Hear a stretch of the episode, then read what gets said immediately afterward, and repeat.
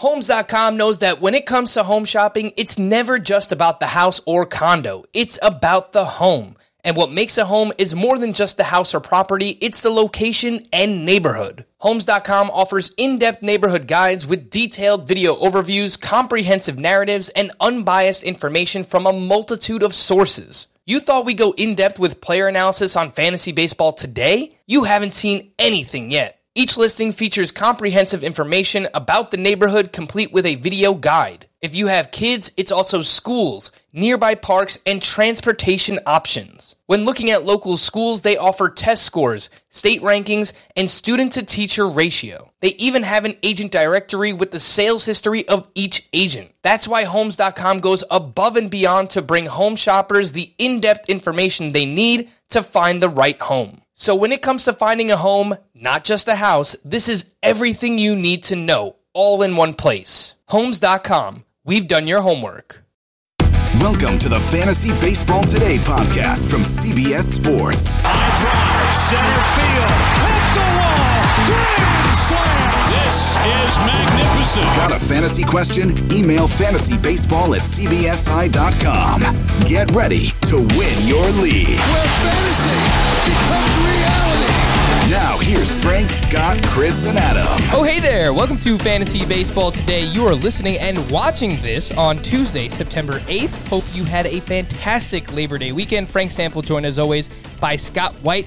And this is going to be a fun one because we've talked a little about 2021 drafts, but today on the show, we're doing our first two-round mock draft for 2021. Get excited, Scott. How you doing? Woo! I am excited. I'm ready to do this. I've put together a little list. It's going to be kind of off the cuff. We didn't talk about it beforehand. You know, we didn't confer with who the other was going to take, but yeah, we might catch each other by surprise. We'll see. Yeah, admittedly, off the cuff, and I think that's going to make for a fantastic draft. Again, this is the first time that we're doing this, so you know things might look a little bit crazy, and we'll talk through some things and see what's going on, and I'm sure by the time we're actually drafting in 2021, things will look entirely different, but it's fun to do that at this point. And reminder, look, it's the first week of September. Things still can change over the course of the final couple of weeks here throughout the fantasy baseball season. Along with the two-round 2021 mock draft, we'll answer your mailbag questions, fantasybaseball@cbsi.com, and it's Team Name Tuesday. So we've got a few of those, and I am looking forward to it. Scott, before we jump into the draft, I do just want to ask you a bit of a fantasy philosophy question. How much will 2020 production, or lack thereof, factor into player evaluation for 2021? Because I think that's what's going to make next year so crazy, because you don't want to just completely dismiss things that happened in 2021. I think some people should gain value for what they did. You know, Manny Machado is a name maybe we'll talk about here in the first two rounds. But at the same time, I feel like there are players that we're just going to be like, all right, we're just going to sweep 2020 under the rug and act like it never happened. So how do we marry those two things together for next season? I think my hunch, just seeing some of the things being tweeted by people around the fantasy baseball community, is that too much emphasis is going to be put on 2020 for my liking. I mean, even the fact that we're doing this basically 6 weeks into the season, is that about where we're at now? 6-7 weeks. 6-7 weeks. Yeah. Yeah, it's kind of ridiculous to think that much would change during that time. And yet, I mean, my list here, it's not exactly the same as the first two rounds from this year. So I've certainly changed some things too. But guys like Christian Yelich, Cody Bellinger, I mean, they still strike me as first rounders, even though they obviously haven't performed like first rounders to this point. And it's because I have faith that over a full length season, they would get back to that level of production. We're just not going to have a chance to see it play out this year, because it's in the end, you know, adding 3 weeks that we don't even know about from today, it's still only going to be slightly more than a third of a full length season. And that's just not enough of a sample to really know exactly what's going on for any of these guys. Honestly, when you said in the end, I thought you were going to say it doesn't even matter. And I thought we were just going to break out into like Linkin Park and we were just going to. It doesn't even matter. Yeah, we could have done that. We could have. I wish I had now. Do you like Linkin Park, Scott? That's the only song I know. That's the one. That's a pretty good one to know, and I think most people know it as well. All right, so let's get things started. The way that this is going to work is we're not really doing this with any type of league format in mind. It's not necessarily for auction or for roto or for head-to-head points leagues, and we're going to alternate picks. So, Scott, the gentleman that you are, I will give you first pick overall. Who are you going to take? That makes you the gentleman, not me. Well, Frank, if you must ask, my first, keeping with what I just said about not wanting to overreact to 7 weeks, 6-7 weeks, whatever it's been. My first pick for a roto draft for 2021, if we had to do it today, would be this guy right here, Ronald Acuna. Yeah. Pick number one. He's missed a lot of time this year, and so it's not totally fair to assess him based on his numbers, but they're skewed by a typical Ronald Acuna slow start. And in between his injuries, he's maintained an even higher level of fire than we've seen from him in the past. I believe coming into Sunday's action, he actually had a higher OPS than Fernando Tatis, for all the attention Fernando Tatis has gotten. He hasn't run much, and obviously stolen bases was a big part of why he became the number one overall pick heading into 2020.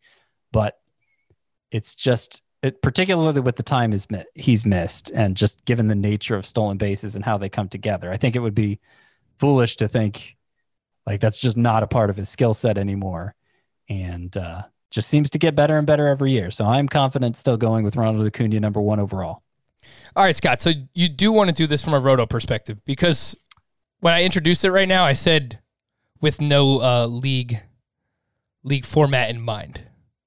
Oh, you did? No, but it's fine. No, if you want to do it, like, would it change your pick? Honestly, I think it's really hard to do the with no format in mind thing, because stolen bases, like they're of such inflated value in roto, that it's difficult to do. Acuna probably wouldn't be the number one overall pick in a points league. All right, so let's do it from a roto perspective. Okay, I don't want to come on. I mean, you just had the whole deal with your shirt. I mean, you're so excited about Ronald Acuna. We can't change things now. So yeah, Ronald Acuna. I don't have a problem with him going first overall in a roto draft heading into 2021.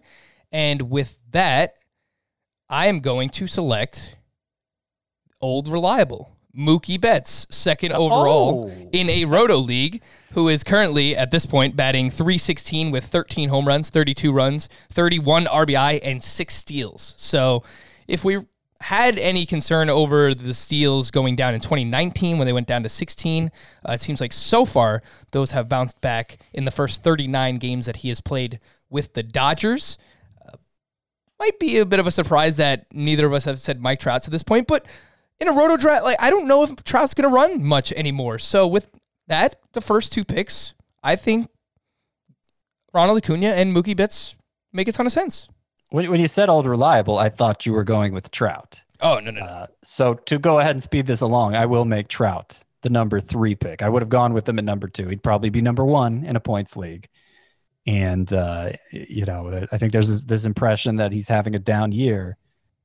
He entered Sunday leading the majors in home runs, and certainly the batted ball stats look as strong as ever for Mike Trout. So, I agree. It's getting to be more concerning what's happening with the steals, though I'll say what I did for Acuna too. I mean, just they tend to come in bunches, so I'm not sure we can really. I'm not sure this season's going to offer much clarity at all on that matter. But like, the other 4 categories are going to be there for Trout. And although Betts in a year like this, I mean, he's shown it before, he's capable of performing like Trout as a hitter. It's not as bankable as Trout. So I'll make Trout number 3 after Betts. I would have gone with him number 2, but it's not entirely my draft, Frank, and you are entitled to make your own decisions. Fair enough. All right. So, look, I don't want to throw things off too much here, and I'm not trying to make like the shock jock picks, but in a roto draft, 4th overall, I don't think it's crazy to take Fernando Tatis, and that is who I am going to be selecting. So Ronald Acuna, 1st overall, Mookie Betts, Mike Trout, and then Fernando Tatis. Reminder that we are recording this on Sunday. Well, now it's Monday. It's past midnight on September 7th. But at this point, Fernando Tatis is batting .307 on the season with 14 home runs and 7 steals. And he is just awesome in every way. Ton of runs scored, RBI as well. Looks like a legitimate 5-category contributor. Fernando Tatis is the 4th overall pick for me, Scott. Yeah, this is where I slotted him as well, but If Chris Towers could make have his input on this draft, he tweeted this out today or Sunday, I should say. Gosh, he tweets so much I can't find the tweet.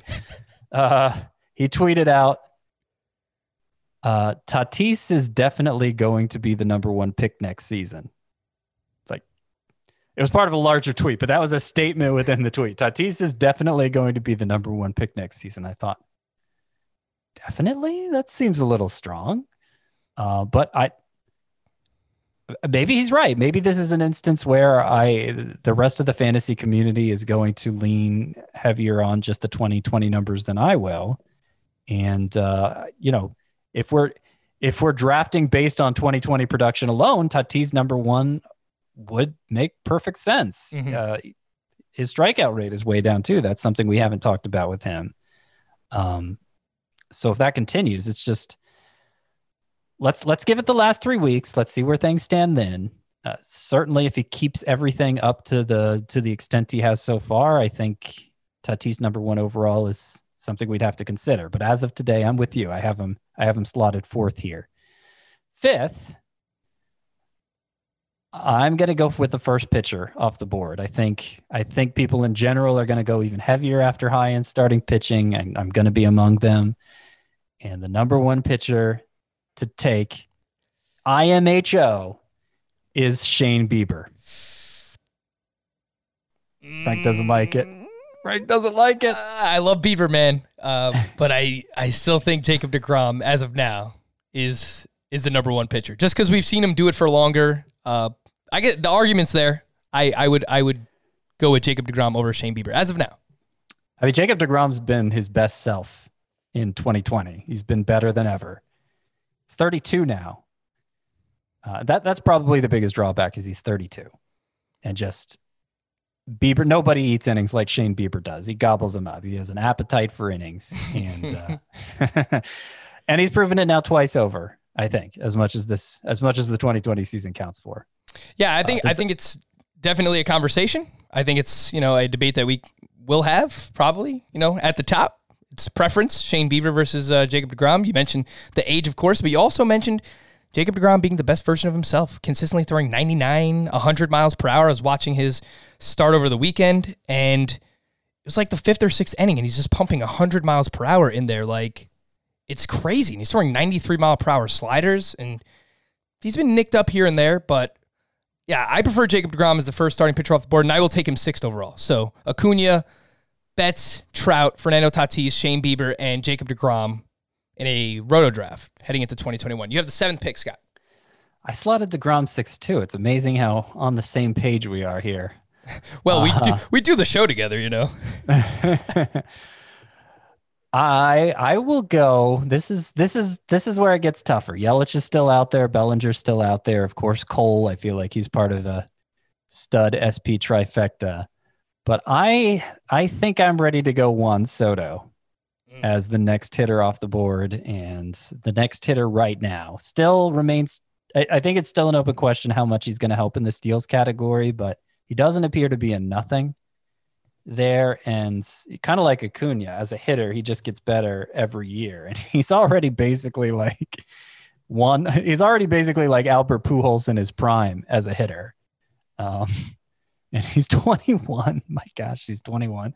His xBA right now is 356. His xSlug is 764. He's striking out 13.7% of the time.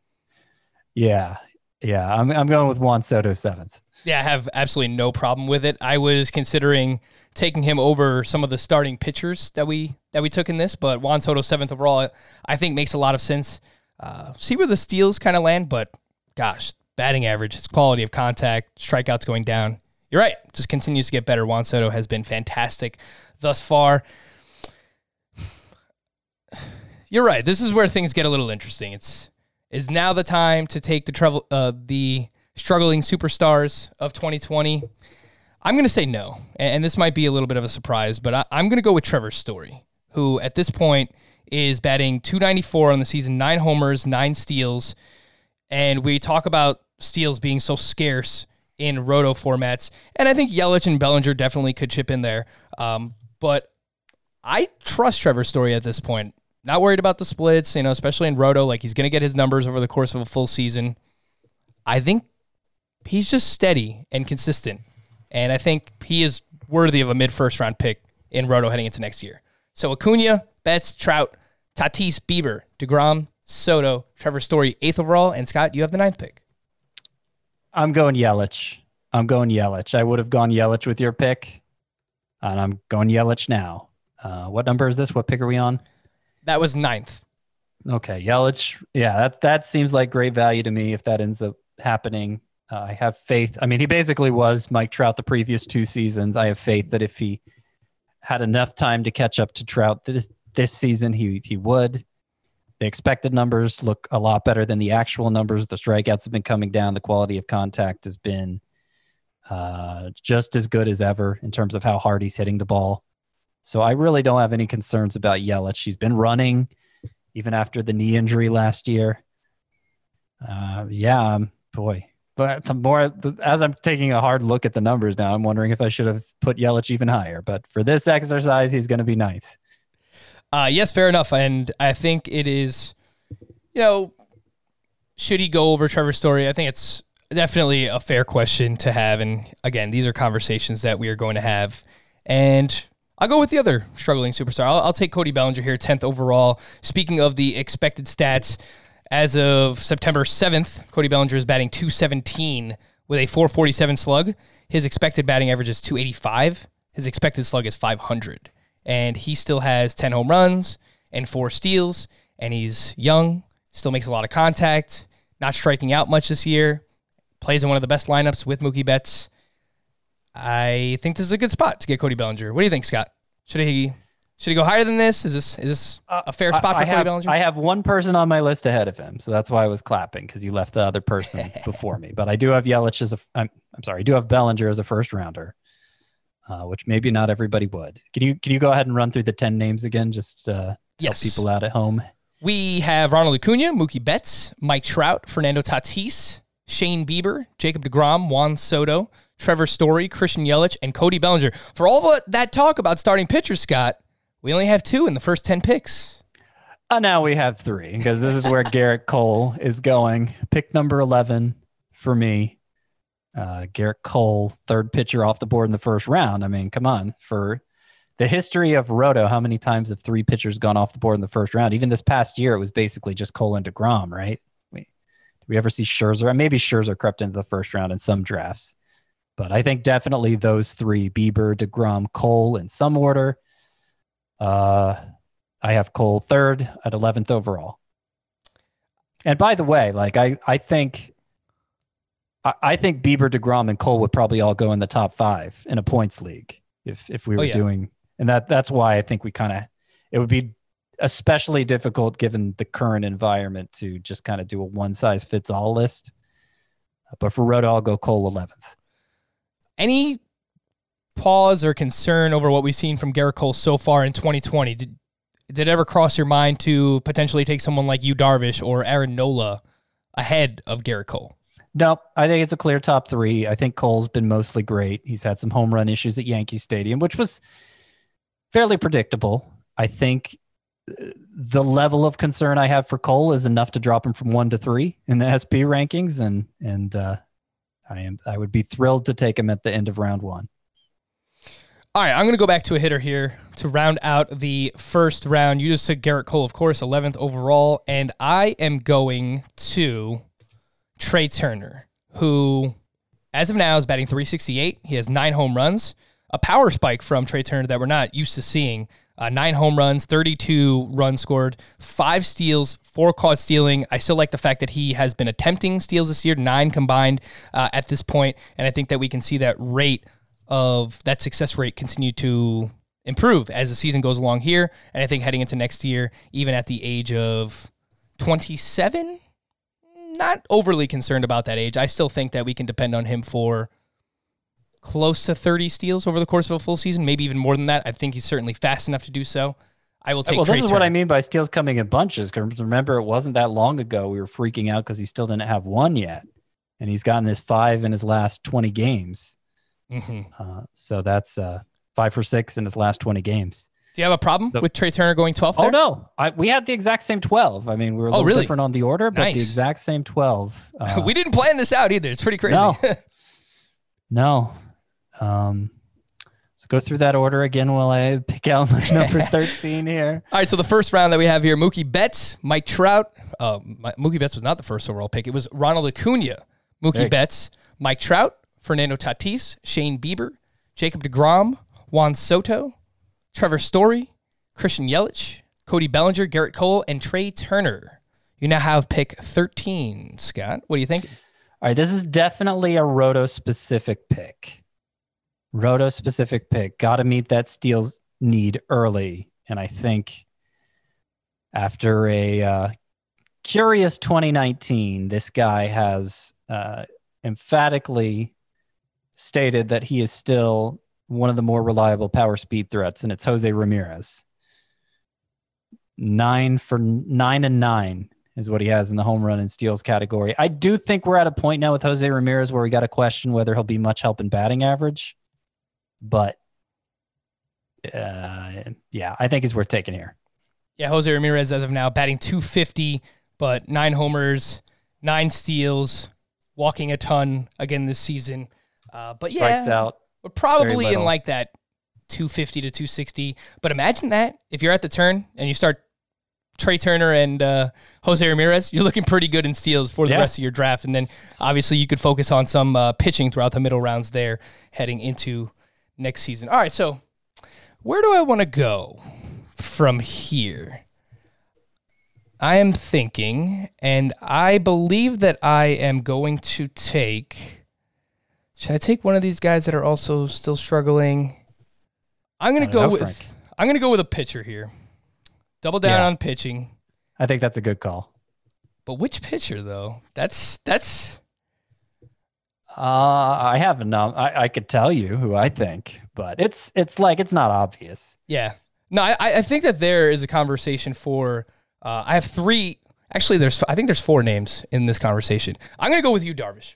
And I don't know if that's reactionary, but I think we have enough of a sample size now dating back to last season where it wasn't just the second half. It was like the final 22 or 23 starts of 2019 and now the first 8 or 9 starts of 2020 where that's basically a full season now where Yu Darvish has been fantastic. The walks are down. The strikeouts are up. I think he's in the conversation for NL Cy Young with Jacob deGrom. Yes, you can make the argument probably for Max Scherzer. But Scherzer's getting up there in age, hasn't really looked the same. I'm going to take Yu Darvish. Okay, I'm going to take the one that I was thinking, and that's Aaron Nola,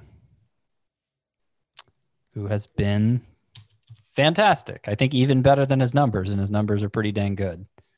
So there are definitely hitters you can make a case for instead. I don't know if when push comes to shove, Darvish and Nola, if they're distant enough from kind of the next group of starting pitchers that they'll really go this early in round 2, at least in a Roto league. But I'm kind of following your lead here. Don't want to get left out of the pitching run. Don't know where you're going to go next. So I'll go ahead and take Nola here at, 15th overall?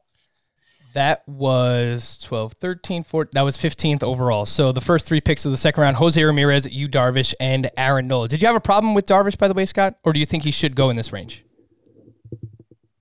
I think Nola, and there's one other pitcher that I take ahead of Darvish for sure. But, there's certainly an argument. I mean, he might be the NL Cy Young winner. There's definitely an argument to be made. And I think it would definitely go at some point in round two, at least between us. Fair enough. 13, 14, 15, 16th overall, Scott. I'm doing it. I'm taking my boy. I'm taking Manny Machado. I don't know if it's too early. This is factoring 2020 too much into 2021, but with the combination of Alex Bregman not really looking great so far in 2020, he's been banged up. Francisco Lindor hasn't really looked like himself. What's going to happen in the offseason? Is he going to be traded? Is he going to wind up somewhere else? I think there are other pretty safe options here. I think Manny Machado's just back. I think he's back. I think the Padres lineup is awesome. I think Tatis has helped him a lot. Hosmer has been great. Jake Cronenworth has been there. So far, Manny Machado has 12 homers. He's chipped in a couple of steals. He has 3 steals. He's batting over 300. Counting stats are there. I'm taking Manny Machado, Scott. It's really been a different Manny Machado than we've ever seen before, because he's always sold out pretty hard for home runs, hitting a lot of fly balls, and the line drive rate is by far the best of his career. And that certainly explains his production so far. I'm just not sure how sustainable it is, given his profile, given his history. So I probably wouldn't even have him in my second round, to be honest. But we know we're in different places with Manny Machado. I still see so many hitters I can go with here and be equally satisfied that. I think I want to keep hammering home the pitcher point. I don't have a problem with it. Yeah. I really want it to be abundantly clear that this is the direction fantasy baseball is headed. If it wasn't already clear heading into 2020, should be even clearer now. And I think the next pitcher off the board. Oh, I forgot about him. There's actually 2 pretty good candidates, but I'm going to go with Lucas Giolito as the next one. Wow, that wasn't even one of the names that I had in mind. Interesting. Okay. Now, obviously, the last, he's really taken off with his last 4 starts. Yes, including a no-hitter. Yeah. But, I mean, everything's been up. He's been doing DeGrom-like things with the swinging strike rate. And I don't know if he's worked with James McCann for all those starts, but they really seem to have a good thing going together. And hopefully that's something that can continue into next year. But he looks better than he did during a breakout 2019 and is certainly backing up that breakout.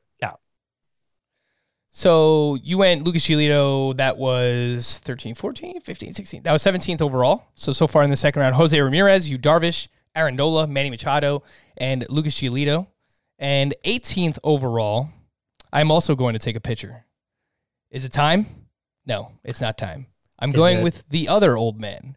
I'm going to take Clayton Kershaw over Max Scherzer. Whoa, I forgot about Max Scherzer. Maybe he should have already gone. Should he? Oh. Like, I think it's a conversation that we're like, Scherzer so far in 2020 hasn't necessarily been himself. I don't know if I'm overreacting. I just think Clayton Kershaw, like, we have enough now. I think we have enough of him. He's moved away from the back injury. I'm not really worried about it. Yes, he's a little bit older. Same thing with Max Scherzer, but so far in 2020, through his first 6 starts, Clayton Kershaw has a 1.50 ERA and a 2.60 xFIP. He has a 0.72 whip. He's averaging 10 Ks per 9. His fastball velocity is actually up in 2020. It's the highest it's been since 2017. I don't think this isn't the Clayton Kershaw, sub-2s ERA. I don't think that's going to remain, but can he pitch to a mid-2s ERA over the course of a full season if he can stay healthy? 10 strikeouts per 9, really low whip. I think it's doable. I like Clayton Kershaw, Scott. Okay. You're allowed. Scott doesn't like my picks. Well, I'm disappointed that I left out Max Scherzer because I feel like he needs to go earlier. But I guess that means I need to take him here because I don't think there's anything wrong with him whatsoever. I guess I overlooked him because he's pushed down far enough in the 2-date production, because the ERA, the whip, where's the whip? They're not so great. They're obviously not up to usual. It's at 1.38 through Max Scherzer's first 8 starts of 2020. Yeah, but like he started slowly last year too, and that's really all this is so far is a slow start. The strike, the K per nine, same as always. The swinging strike rate down just a tiny bit. The velocity, pretty much the same as always. Like I don't see anything skill wise that's really changed for Max Scherzer. He's just, hasn't gone on the sort of run that would repair his numbers to this point. He will be turning 37 midway through next season, so that's getting into some worrisome territory. But as the first, second, third, fourth, fifth, sixth, seventh, eighth starting pitcher off the board, I don't think you can really go wrong with that. We're already up to 8 starting pitchers now. What, 19 picks into the draft? We got 5 left in the second round. Man, there's some big hitters we haven't taken yet. Big hitters. Yeah, there is. The first 19 picks. So if you had to redo this, Scott, where do you think Max Scherzer actually should go? Should he be the 4th starting pitcher off the board after Garrett Cole? Yeah. It's not obvious. I don't think it's embarrassing that we left him out until now. The only one that's gone that I can say for sure I want Scherzer more than is Kershaw. Not that Kershaw hasn't been very good this year, so I get why you took him. I think you can make an argument for Scherzer as early as 4th still, and I definitely wouldn't take him later than 8th at the position, but last 3 weeks is going to say a lot, I think, as far as that goes, both how he performs and how guys like Giolito, Nola, Darvish perform.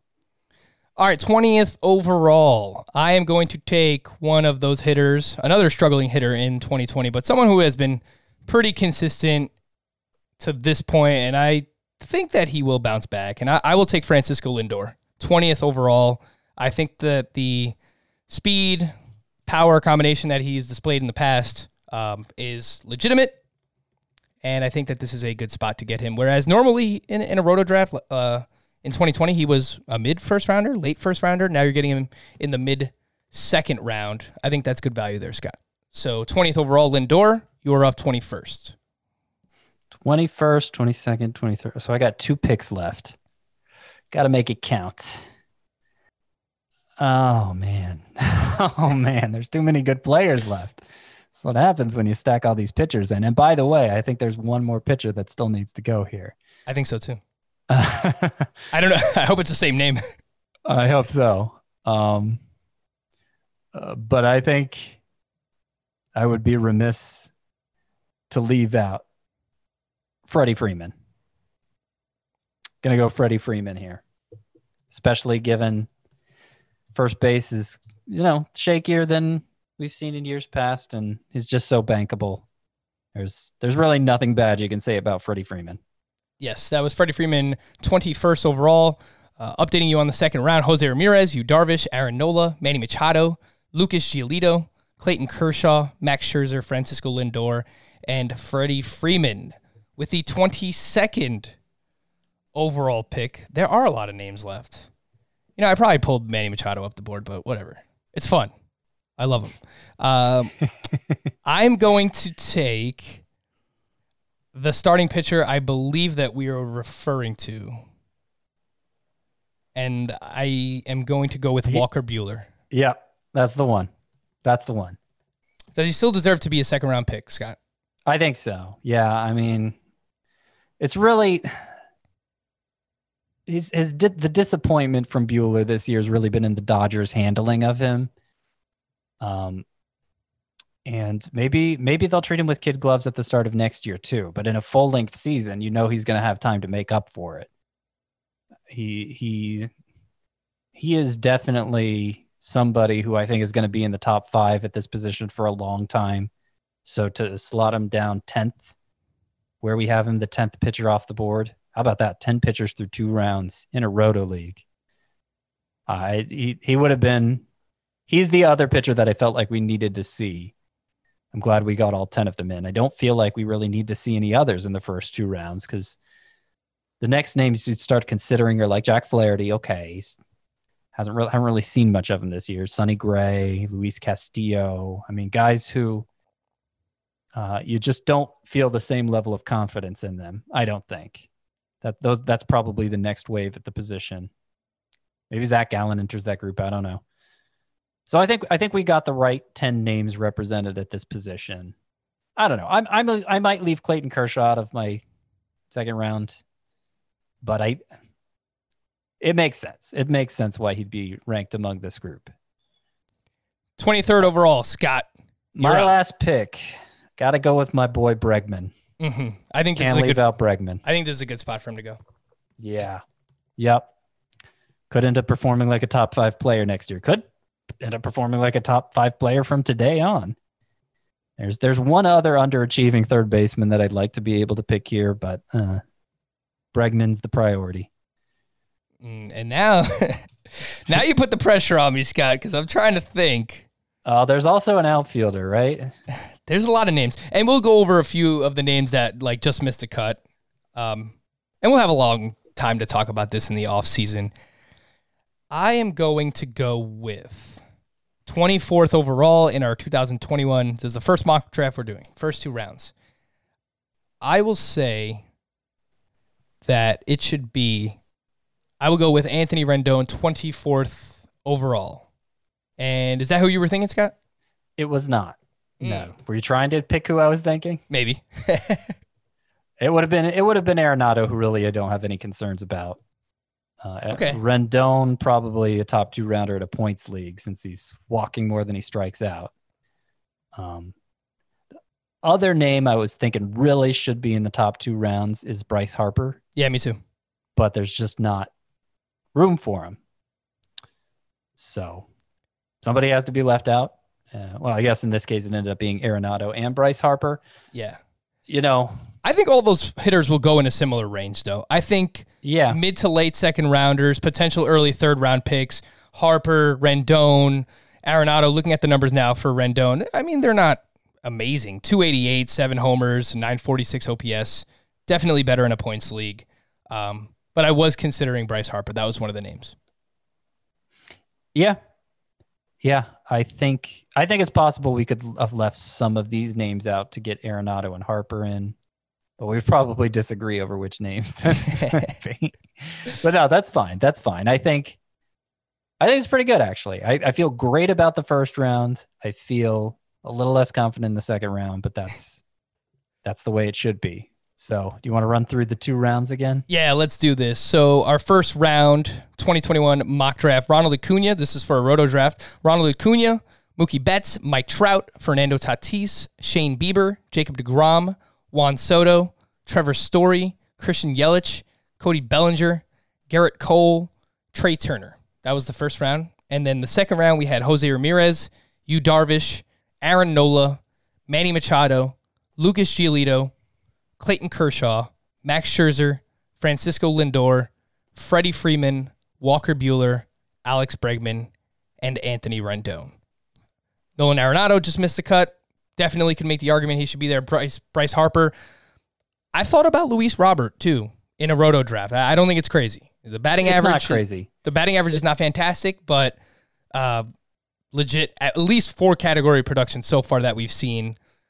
Batting average might fluctuate a little bit because he does strike out, around 30% of the time, but he makes such hard contact, Scott. It's kind of similar to Aaron Judge in that way, where Judge can maintain a 270 to 280 batting average just because he impacts the ball so hard when he does make contact.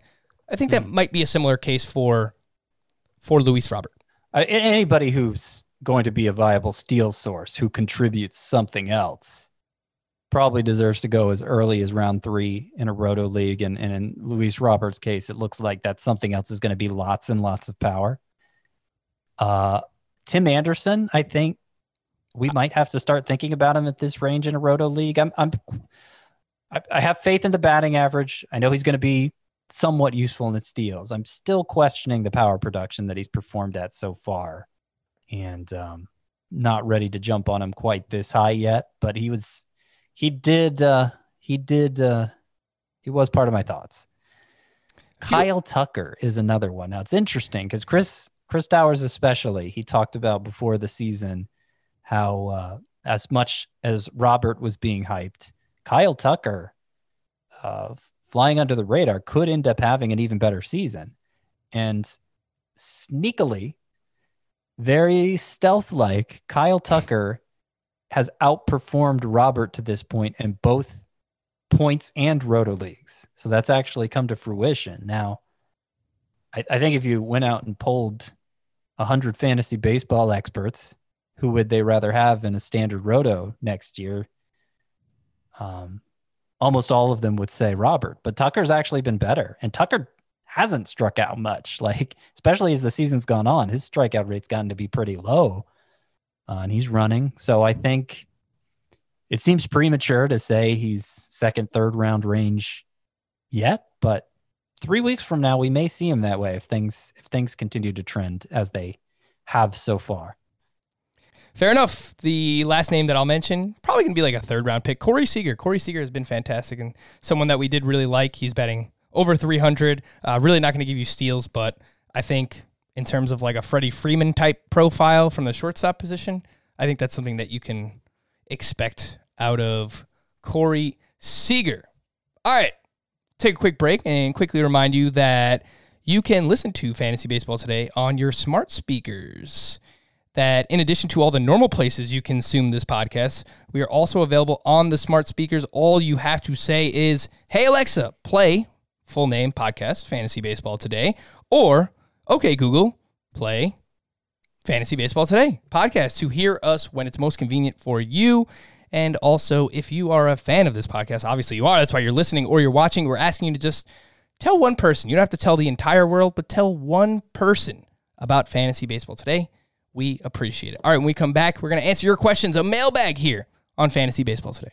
Live Nation presents Concert Week. From now through May 14th, get $25 tickets to over 5,000 summer shows. That's up to 75% off a summer full of your favorite artists like 21 Savage, Alanis Morissette, Cage the Elephant, Janet Jackson, Megan Trainor, Peso Pluma, Sean Paul, Sum 41, and many more for way less. Grab your tickets now through May 14th to see all of the artists you love all summer long for just $25 each. Visit LiveNation.com/Concert Week to buy now. That's LiveNation.com/Concert Week to buy now. The all-new Hyundai 2024 Santa Fe is equipped with everything you need to break free from the dull work week and embark on an adventurous weekend with your family. The all-new Hyundai Santa Fe's features like available H-Track all-wheel drive, standard third-row seating, available dual wireless charging pads. Nothing beats a weekend away with the family in the great outdoors, whether it's camping, hiking, river rafting, or anything in between. With third-row seating, nobody is left out. The entire family can experience the thrill together, and nobody wants a dead phone. Available dual wireless charging pads make it so nobody gets stuck, and we can check our fantasy baseball teams together. Learn more about the all-new Hyundai Santa Fe at HyundaiUSA.com. Call 562-314-4603 for complete details. Mailbag, answering your questions, fantasybaseball@cbsi.com. This first one comes from Jason. I know these could change because of injury or something, but 12-team, 8x8 categories league with 6 keepers that we keep around earlier each year. I'm definitely keeping Jacob deGrom in the 6th, and Walker Buehler in the 8th. So I have to keep 4 of these options. You ready, Scott? Sure. Charlie Morton in the 5th. Franmil Reyes in the 7th. Hyunjin Ryu in the 14th. Kyle Tucker in the 15th. Kenta Maeda in the 16th. Marcus Semien in the 20th. Dylan Cease in the 22nd. And Luis Severino in the 24th. What do you think, Scott? I think Ryu in the 14th. This is not order of priority. I'll go order of priority. Tucker in the 15th, based on what we just talked about. Kenta Maeda in the 16th. Probably Ryu in the 14th would be next in priority, but I think Severino in the 24th is pretty high priority given the keeper structure. Like how many years is Severino going to be a stud for you if you're starting at round 24 and just moving up around every year? So I think that's a pretty, I feel pretty confident saying those are the 4: Tucker, Maeda, Ryu, and Severino. I agree, 100%. Those are the 4 that I was thinking as well. So, man, yeah, your pitching's going to be stacked next year too, because you already have DeGrom and Buehler. You have 5 fantastic pitchers, and you have Kyle Tucker, who top 15 outfielder upside to be even better than that based on how he's performed so far. So, yeah, it's a nice little start there that you have, Jason. This one's from Matt. Can you talk about your expectations for these five pitchers for the 2021 season and beyond? I need to keep three of them for my 12-team, five-keeper Roto League. My other keepers will be Betts and Rafael Devers. Blake Snell, Tyler Glasnow, Mike Clevenger, Steven Strasburg, and Chris Sale. So maybe just give a quick thought on each one of them, Scott, heading into next year, and which three of those would you keep? Of course, we don't know the context, but let's just say all the same value. Blake Snell, Tyler Glasnow, Mike Clevenger, Steven Strasburg, and Chris Sale. My confidence is lower in all of these guys than it was coming into this year. Glasnow probably has held the value the best, so he would be the easiest to keep. I think you have to keep Snell. I wish his workload wasn't a constant concern, but he's really good. And keep one more right between Clevenger, Strasburg, and Sale. I mean, I'm inclined to say Clevenger as of now, but if he kind of staggers to the finish line, it might be Strasburg. I think Sale is just kind of too risky by comparison. I mean, I know Strasburg's having basically a season-ending injury too, but you know, not to the same extent as Sale. So right now I'd be inclined to say Snell, Glasnow, and Clevenger. It may end up Strasburg instead of Clevenger, though. And we've mentioned this on the podcast before. Steven Strasburg's value is like a roller coaster year in and year out. One year he performs awesome. We take him in the second or third round. Then he gets hurt, and then we get him in the fifth and the sixth round the next year. So as of now, that's just what I'm thinking, where I'm thinking Strasburg is going to wind up next year, Scott. I think he probably winds up back in like that fifth, sixth round range. Does that make sense? Yeah. Yep. Cool. This one's from Jason. Would you drop Shohei Ohtani, the hitter, for Garrett Hampson in a 6x6 OBP Dynasty League daily lineups? OBP Dynasty, Ohtani, or Garrett Hampson? No, I mean, I assume you're just talking about the hitter version of Ohtani. It's on a platform that splits him up. Even so, no, especially since it's a daily league and especially... I mean, there's a chance Ohtani has to give up pitching. There's a chance. And that might mean we see that might get the best value out of him, Scott. If we can get Ohtani, who just bats every single day, who only focuses on hitting, I think that he is a talented hitter. I think at times, you know, when he's trying to split his focus between two different things, that's where he kind of gets himself in trouble. I think based on the way these different platforms score Ohtani, I think the best version of him would be one or the other. If he devoted all his focus, like as a baseball fan, I don't want to see him do that. And It doesn't sound like that's on the table really yet. But it could become that if the Angels don't feel like they're getting full value on their investment because of the two-way thing. This next one's from Brooks. 4 years ago, I won my biggest league, a 5x5 OBP head-to-head league, 10 teams. The past 3 years, I have either finished the regular season in first or second while dominating my league, but I have ended up choking in the playoffs. I am currently in first place this season. Are there any general tips to reverse my recent playoff curse? My league does not have a trade deadline this season. Oh! I scoffed at that, but that's okay. Interesting. My pitchers include Garrett Cole, Sonny Gray, Lance Lynn, Alex Colomé, Ryan Presley, Tristan McKenzie, Charlie Morton, Lucas Giolito, Framber Valdez, and Kenta Maeda. Pretty good. I like that. My batters, Carlos Santana, Jose Abreu, who I picked up off waivers because a league mate rage dropped him, LOL. What? I can see why you're first or second every year. Jose Abreu? Oh, my gosh. This hurts my soul. Eugenio Suarez, Starling Marte, Nicholas Castellanos, Nelson Cruz, and Alex Bregman. Any tips here, Scott? I mean, this team is a 10-team league, so keep that in mind. But this team is stacked in OBP. I would say don't get too cute. That is, particularly if you have a history of losing in the playoffs, there's a tendency to do that. Just start your best lineup like you would during the regular season. And trust that your talent's going to put you ahead. And it doesn't always, as a Braves fan, you should know it doesn't always in the playoffs. But if you stick to your approach, eventually it will.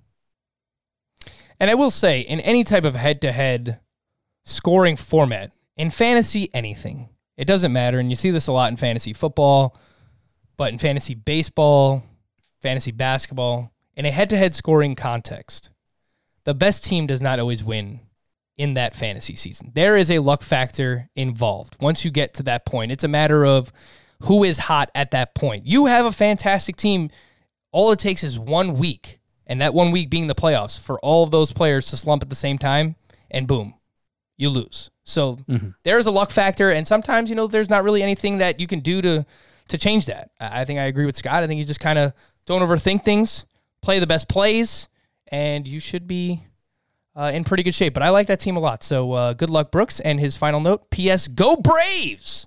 Oh, I thought you already read that one. Yeah, that's why I mentioned he was a Braves fan. You should know. You should know, Brooks, how this works with the playoffs. This next one's from Rich. Dear Carlos, Gio, Kyle, and Sixto.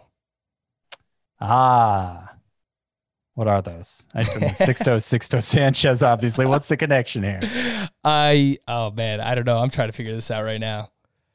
I'll read off the question. I'll try and figure it out while you're answering the question.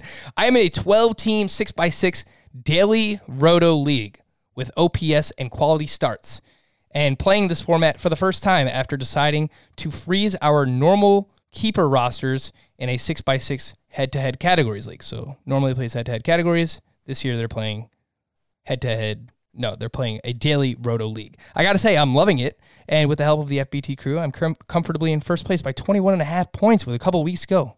Congrats. Let's go. The issue here is, since this is a daily roto league, the players behind me are chasing the counting stats for pitchers with daily pickups, wins, Ks, and quality starts, albeit most have not thrived with the ratios with that strategy. Is there any way to combat that to hold on without falling too far down in those counting stats, hence bringing me closer to the rest of the pack?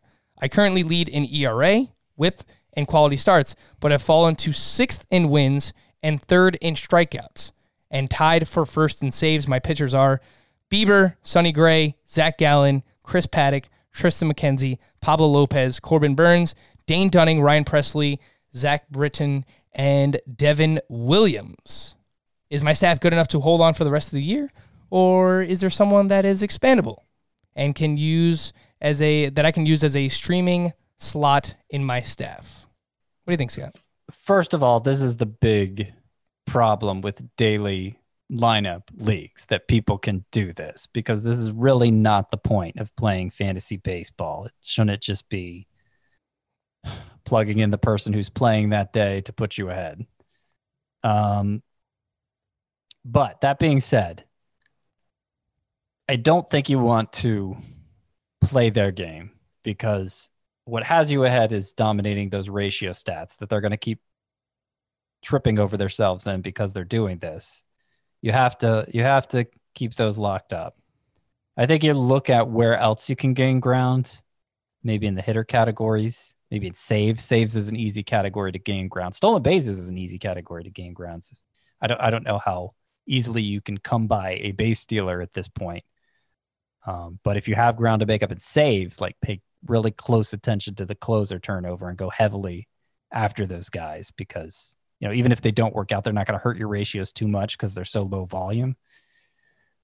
But yeah, look at the hitter categories. Power guys, you may be able to make up ground in those categories just by, you know, changing the type of hitters you start. And that would be how I approached it. I wouldn't try and join in and chasing the counting stats for pitchers.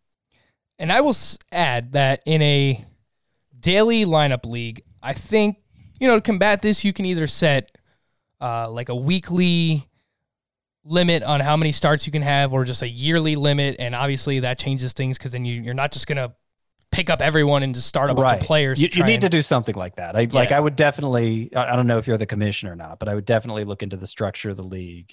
I mean, nobody likes when I say this, but I think an elegant solution, if you want daily lineups, is to just have weekly waivers. And then you have your player allotment for the week, and you can rearrange your lineup as much as you want. Not for everybody, I guess, but you need to, your solutions could work too. All right, next up we have, this one's from Mark. I'm in a 16-team league, 5 keepers every year, head-to-head. Today I got an offer of Walker Buehler and Luis Robert for Wander Franco and Zach Gallen. I got Gallen for free as a throw-in in an earlier trade this year. So in my eyes, it's basically Buehler and Robert for Franco. My other keepers are Nolan Arenado, Nate Pearson, Jesus Luzardo, and Bo Bichette. I have kept Franco the past 2 years already, just knowing how much hype he has. Would it be silly to trade him now, potentially the year before he plays in the bigs? This is a 16-team head-to-head. Just as head-to-head. Oh, man. What do you think, Frank? Yeah, so this is the age-old question of trading away, especially in a dynasty or keeper context, a top flight prospect for players who are already proven commodities. And given was just a top flight prospect himself. So it's not like there's an age discrepancy really between him and Robert. Yeah. And we already revealed our 2-round mock. We took Walker Buehler ahead of Zach Gallen, and Walker Buehler is either younger or the same age as Gallen. So that's close. What you're kind of hoping that Wander Franco performs as well as Luis Robert has already this season, right? I would want Walker Buehler and Robert. I understand the hype behind Franco. Maybe he turns out to be the next Juan Soto, but I've seen enough from Robert. They only get 5 keepers every year, and it sounds like you have Bichette locked up in one of those spots, right? Would you want to keep 2 shortstops? Also a good point. Yeah, I think I lean very slightly toward Buehler and Robert, but it's hard. It is, and Gallen's great too. And if that's the case, you're probably not keeping Pearson. You're probably at that point then going Buehler, Luis Robert, Arenado, Luzardo, and Bichette, right, Scott? Yep. It's close. That's the way that I lean. Yeah. Is it points or roto too? That might make a difference. If it was head points, to head. I think I'd go with Franco. Yeah, so it doesn't say head-to-head categories or head-to-head points, just says head-to-head. Yeah, points or categories. So points, I would say Franco, because Robert looks like very much more of a categories-type player. This one's from Mike. What are you doing with Joey Gallo? I know he has a volatile profile, but he's been horrendous, especially recently. Would you hold on to him or drop him for someone like Ryan Mountcastle or Austin Riley? It's a volatile profile. He could hit 5 home runs next week. I don't think you can drop him for those 2. I know I sat him in a league this past week, but I felt uncomfortable with it. I think you just hold on. Joey Gallo is batting 176 with 7 home runs and 17 RBI. I remember, it feels like just yesterday the season started and we were talking about how he wasn't striking out and this might be the year of Joey Gallo. And then he just, gosh. Plummeted. So that is the type of volatility that we're dealing with. I probably would not do it either. This one's from Ashton. I'm in a 10-team league, 10-team head-to-head points league. Keep 3, 1 pitcher, 1 infielder, 1 outfielder. I punted this year after losing a few weeks and traded most of my team for next year's picks. Should I keep Yordan Alvarez or Austin Meadows? I traded Christian Yelich for a first and 2 fourth-round picks next season. So keep Yordan Alvarez. I think Alvarez, the fact he ended up having knee surgery, I think that's actually a good sign because it takes away that uncertainty. Certainly we liked him more than Meadows coming into this season. Meadows has been bad. He's been kind of in and out of the lineup too. Just the Rays have liked to mix and match so much. I'm not saying he won't be a full-timer going forward, but I feel like he's lost more value this year than Alvarez has, even though Alvarez hasn't played at all. Yeah, that's fair. Now, I'm going to buy the dip, though, on Austin Meadows. I don't think that he is any less of a talented player, but I think he is going to fall down draft boards. I think he will be someone who suffers from what he's done so far in 2020. So I'm going to be interested heading into next season, but if Yordan Alvarez is healthy, I think his upside is probably higher than Austin Meadows. Some team name Tuesday, Scott. This one's from Sam. Cool Dunnings. Oh, with Cool, like Chad Cool. Chad Cool. That is the rare case of cramming in two player names and it working. I like that. He also put in parentheses, please tell me you get this one, Frank. And I do. I watched a lot of Cool Runnings growing up. You're good with the kids' movies, it seems like. The movies geared toward children. Yeah. I had a great childhood. And then after that, it just, once I discovered fantasy sports, every type of outside source of life pretty much went downhill for me. Scott, do you understand how to say this next one? Is it supposed to be said a certain phrase? Because I'm not understanding it. The one from Barron. Do you see it? Eliezer. Eliezer, this he does is magic. That sounds like Yasmani Money Tomas problems to me. That doesn't make a lot of sense. Apologies, Barron. If you want to explain it, please email me and tell me how I got it wrong, because I'm sure there's something that I'm missing here. This was from Robert on Twitter. Harold and Kumar go to Mount Castle. Yummy. Yeah, that's good. All right, some final APR, Apple Podcast review questions. This one's from Jay Brandelis. It really does sound like Adam and Scott are singing the Beach Boys / Domingo Santana song. I know it's someone else, but would they ever consider doing a rendition themselves? Scott, I know you like to sing. I don't like to sing as much as Adam likes to sing. That is something we definitely could think about doing. Let's make probably it. Not do. I'll hit up Adam and see if he's down for that. This was from MN Critter. Hey guys, I'm in a 10-team head-to-head, 10-team total points league with unlimited daily moves. I need more bench space for pitching. Please pick two of the following players to drop: Ramon Laureano, Rhys Hoskins, Jonathan VR, and Gleyber Torres. Oh man, two to drop in a points league. VR's easy then in a points league. Get him out of there.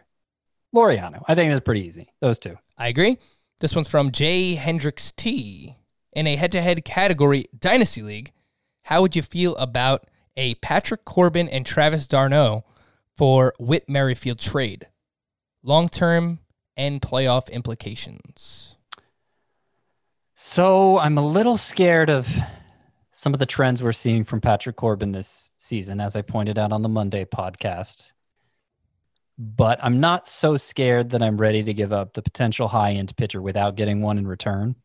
I mean, Corbin is only 31. You could spin that negatively or positively. But I think there's a good chance he has 4-5 strong years left.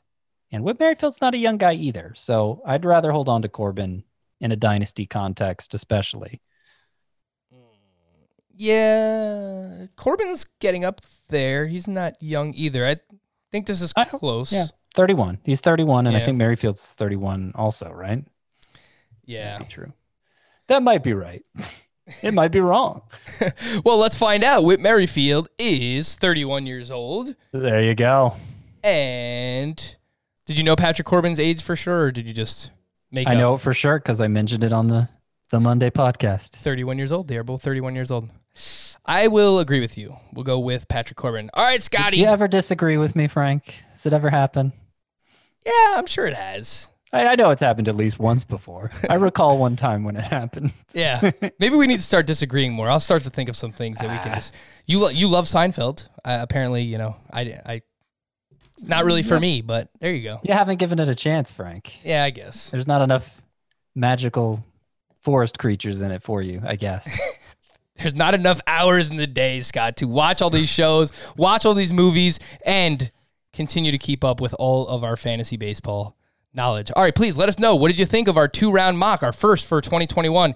Leave us a comment on YouTube. Hit us up on Twitter at @Roto_Frank, @CBS Scott White on Twitter. Send us in some emails. What did you think of our first 2-round mock draft? I'm sure we left some players out, and of course we had some omissions, but it was fun, and I'm sure it's going to change throughout the course of the offseason. He is Scott White. I am Frank Sample.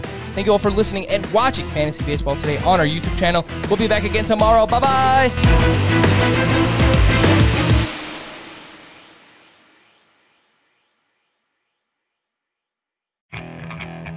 Okay, picture this.